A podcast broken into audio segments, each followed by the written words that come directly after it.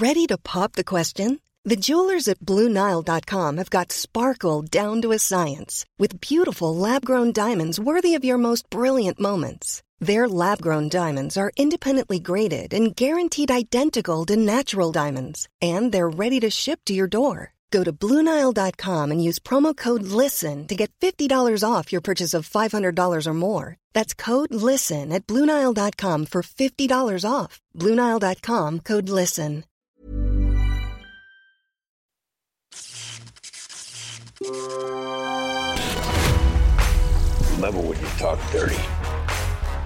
Celle-là, c'est l'émission. euh, Là, c'est. Là, c'est. Là, c'est. euh, Là, c'est. Je m'en bats les glaouilles. hein. Bon, on y va? Allez, vas-y, balance. Bring it on.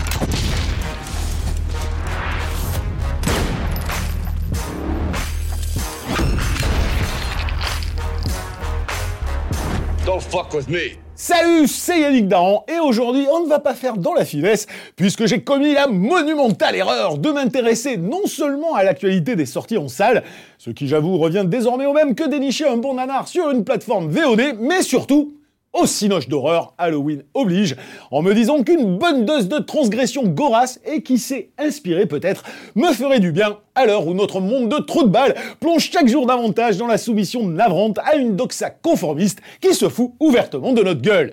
Je suis donc allé voir un film d'horreur, en tout cas marketé comme tel, pour ceux qui veulent encore croire à ce qu'on veut leur faire croire, tout en sachant qu'ils se forceront à y croire parce qu'ils désespèrent de trouver de quoi croire encore. Et ce film d'horreur, ou plutôt ce truc indéfinissable, tant il repousse les limites de l'incongruité conceptuelle, n'est autre que Halloween Ends, qui, je le rappelle, pour les deux cancres du fond qui se sont arrêtés avec une clairvoyance salutaire au film de Carpenter, est le troisième opus d'une trilogie qui se voulait suite directe du film de 78, après un diptyque de Rob Zombie qui rebootait la franchise, lui-même succédant à sept suites péraves et aussi Z que la myriade de Vendredi 13, dont le premier opus, je rappelle là aussi, était déjà un sous-Halloween du pauvre. Autant dire qu'avec ce Halloween Ends, le pari d'éviter la redondance était déjà mal parti.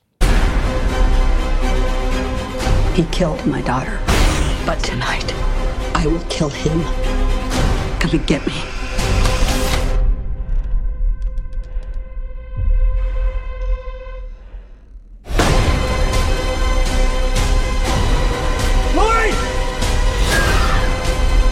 The only way he can die is if I die too. It all ends now.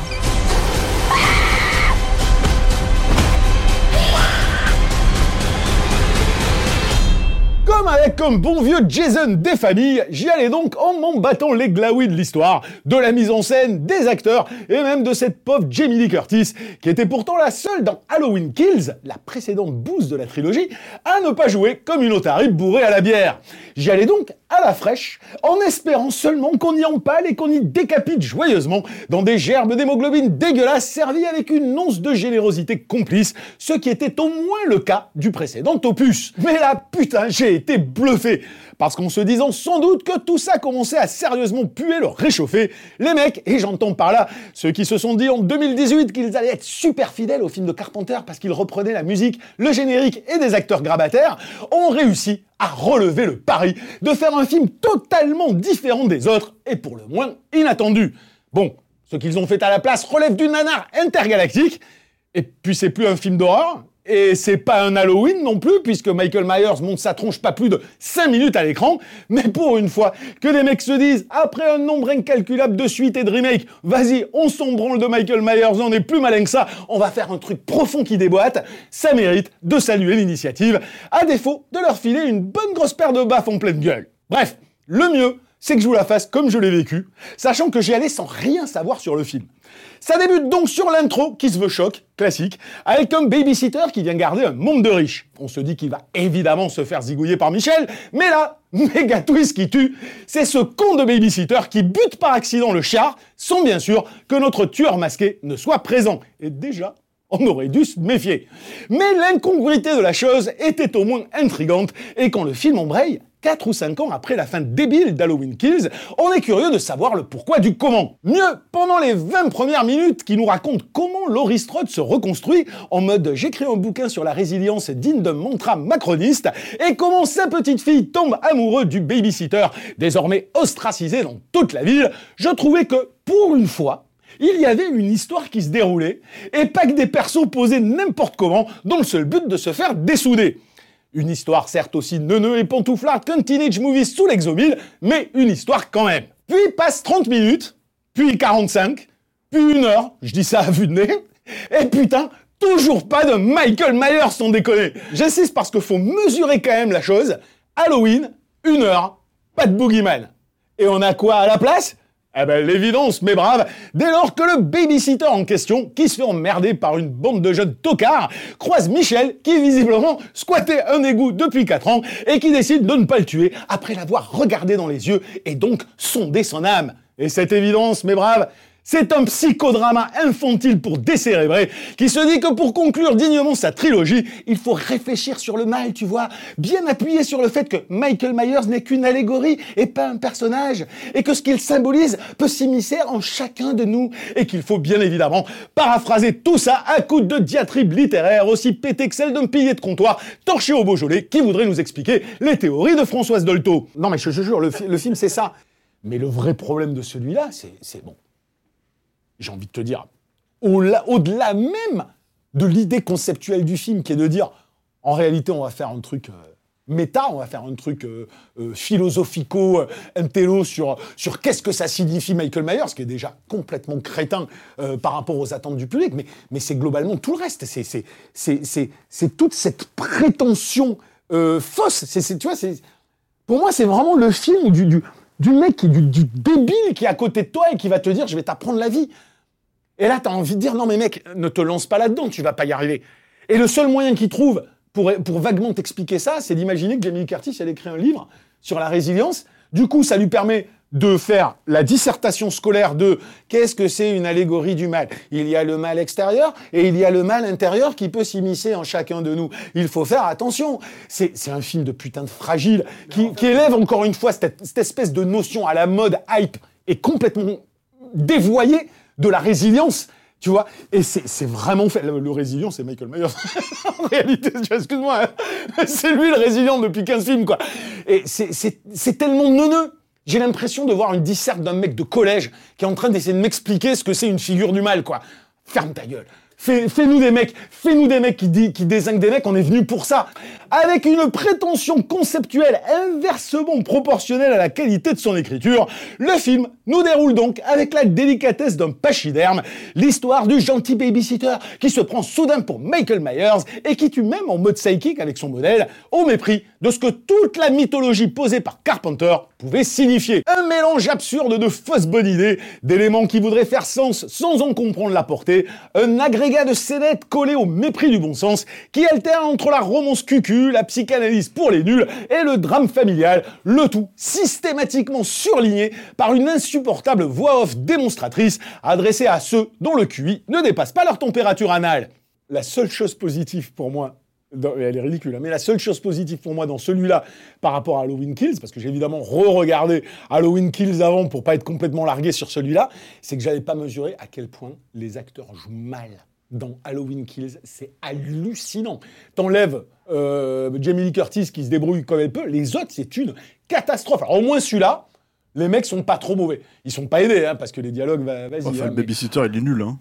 Ouais, il est pas terrible. Mais c'est, je veux dire, y a, les autres jouent quand même un peu mieux. Au moins, t'as le vieux, là, le vieux flic euh, qui joue pas mal, Laurie qui joue pas mal, sa, sa petite fille qui joue pas mal. Dans, dans le film d'avant, c'est insupportable. C'est hallucinant. T'as aimé le, le, le beau-père du babysitter? ah ouais, putain, je l'avais oublié, lui. J'en ai même pas parlé. Ah, ah ouais, une espèce de beau-père qui ressemble à un Mexicain qui fait un, un cantal et qui, en fait, quand tu le chopes, il est dans, dans son garage, là, ou je sais pas quoi.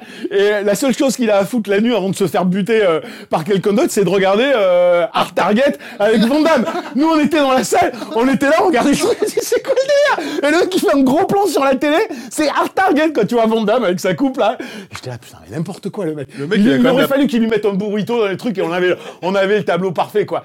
Non, mais. Il a la plus bref, il a la plus belle phrase du film. C'est laquelle déjà? J'espère que tu vas trouver l'amour. Ah, J'espère que tu vas trouver l'amour.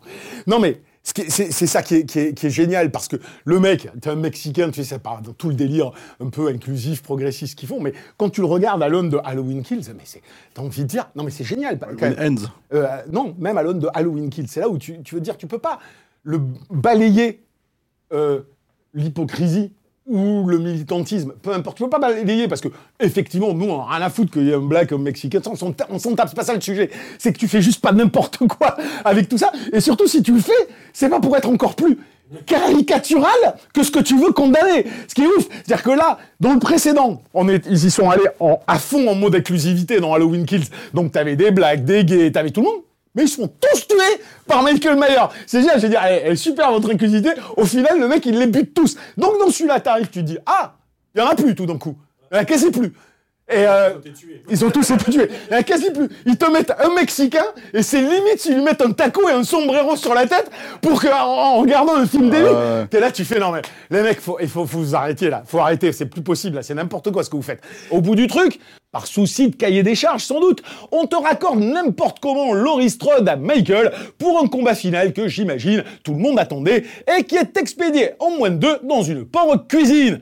Maintenant que vous savez que Michael n'apparaît que 5 minutes sur les 1h50 du métrage, imaginez ce que j'ai dû subir avant d'arriver à la seule chose que je venais voir. C'est hallucinant. C'est hallucinant. Tu viens voir Halloween, quoi. Et ils te montrent pas Michael Myers. Bon, ok, t'en arrives à, je sais pas, j'ai pas calculé, mais ça doit faire 15 Halloween maintenant. euh, euh, on sait pourquoi on va les voir. Tu sais pourquoi t'allais voir vendredi 13 au bout d'un moment, c'était juste envie de rigoler de la façon dont Jason va tuer les mecs, quoi. Et au moins, dans certains vendredi 13, ils cherchaient l'originalité euh, du, meurtre absurde, du, truc que t'avais pas vu, de l'idée un peu marrante, ce qu'avait d'ailleurs très bien fait aussi à sa manière Destination Finale, quand ils essayaient petit à petit de te trouver des façons originales de buter les mecs parce que tu sais que t'es dans, dans un slasher, quoi. Non, là, c'est même plus. Mais, mais là, euh, là, c'est même pas. euh, J'aimerais dire que c'est la pression de conclure la trilogie qui fait que les mecs euh, ont, ont dû se dire, oulala, alors non seulement il faut conclure, euh, mais il faut qu'il y ait un combat avec Jamie Curtis, et puis il faut iconiser euh, la fin, la mort de Jason, et en même temps, c'est une allégorie c'est du Michael- mal. C'est Michael Myers. Hein C'est Michael Myers. oui, de Michael Myers. Et, et en même temps, c'est une allégorie et qu'il faut parler de tout ça. Et, et- et tu sens que je suis désolé, juste intellectuellement, ça les dépasse. Inte- Intellectuellement, ils n'ont pas le niveau. Donc en fait, tu, m'avais dit une chose très très juste à- à- en sortant du film, c'est que c'est des idées. Tu vois, à la fin, quand il est mort, ils font une espèce de procession à la con euh, devant tous les gens de la ville pour transporter le corps de Michael Myers. Et, et c'est amené n'importe comment, c'est comme le combat final. Mais tu dis, ils se sont dit ah ouais il faudrait un truc comme ça pour iconiser. Euh, ah ouais il faudrait faire un truc comme ça parce que tous les twists du film sont des twists à la con sur euh, euh, tu crois que c'est Michael qui va tuer mais en fait c'est pas Michael qui tue. Les flics vont penser que Jamie Lee Curtis c'est celle qui a tué le mec. Enfin que des trucs bidons que des trucs de gogol quoi réellement. Non sans rire cette fois il y a des purges souvent des purges pardonnables parfois, et des purges qui se foutent ouvertement de leur public, ce qui est absolument indéfendable. Le fait qu'on puisse oser sortir le dernier opus d'une franchise populaire, bien qu'interminable, comme Halloween, en effaçant littéralement Michael Myers, son principal attrait, témoigne non seulement de la déconnexion totale de ces instigateurs avec leur public, mais encore de l'absurdité absolue de ce qu'ils ont dans le crâne. Après, faudra pas s'étonner de la baisse drastique de la fréquentation des salles. Le film précédent se termine sur la mort de sa fille. Enfin, je veux dire, c'est vraiment là-dessus que ça, là- là-dessus que ça s'arrête. Moi, je me disais, quand j'ai vu ce deuxième, qui avait au moins l'idée sympathique d'être euh, directement dans la nuit d'Halloween non-stop, je me suis dit, ah tiens, pas con, je vais faire une trilogie qui se passe sur une nuit, tu vois, sur une nuit d'Halloween, avec des, des trucs qui... Non, alors déjà, c'est, niqué dès le début, ça va être 4-5 ans plus tard, et comme il le dit, c'est exactement ça. C'est, tu dis, la meuf, elle a fait la paix avec moi-même. Donc, elle est résiliente. Donc, elle n'est pas en colère Avec elle-même. Elle-même. Elle n'est pas en colère de la mort de, de- de sa fille. Elle a revendu sa maison. Et donc, en fait, euh, ce qu'on te valorise, c'est euh, d'être tout simplement une victime qui se reconstruit.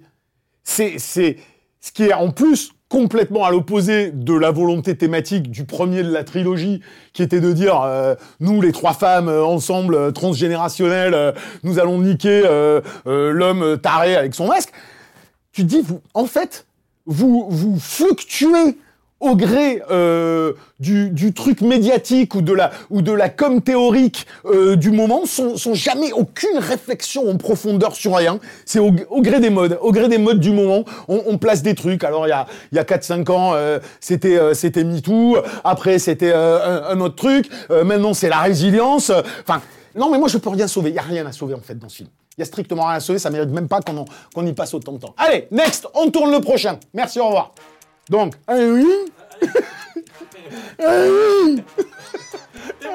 Et puis comme, comme Eddie Murphy, euh, tu ressors, t'as fait... Bon, bref, allez, merci, putain, non. Si c'est pour nous sortir ça au cinéma, non, on va pas y aller. Voilà, la minute Yannick dans, c'est terminé. Bon, voilà, un film qu'on va vite, vite, vite oublier. On se retrouve du coup la semaine prochaine. Alors, cette fois, ce n'est pas un film. Qu'est-ce que c'est? Mystère On verra, mais c'est quelque chose de vachement bien et ça fait plaisir quand on a de véritables œuvres d'art qui débarquent et pas des bouses irregardables. Allez, à la semaine prochaine. Planning for your next trip? Elevate your travel style with Quince. Quince has all the jet setting essentials you'll want for your next getaway, like European linen, premium luggage options, buttery soft Italian leather bags, and so much more. And is all priced at 50 to 80% less than similar brands. Plus, Quince only works with factories that use safe and ethical manufacturing practices. Pack your bags with high-quality essentials you'll be wearing for vacations to come with Quince. Go to quince.com slash pack for free shipping and 365-day returns.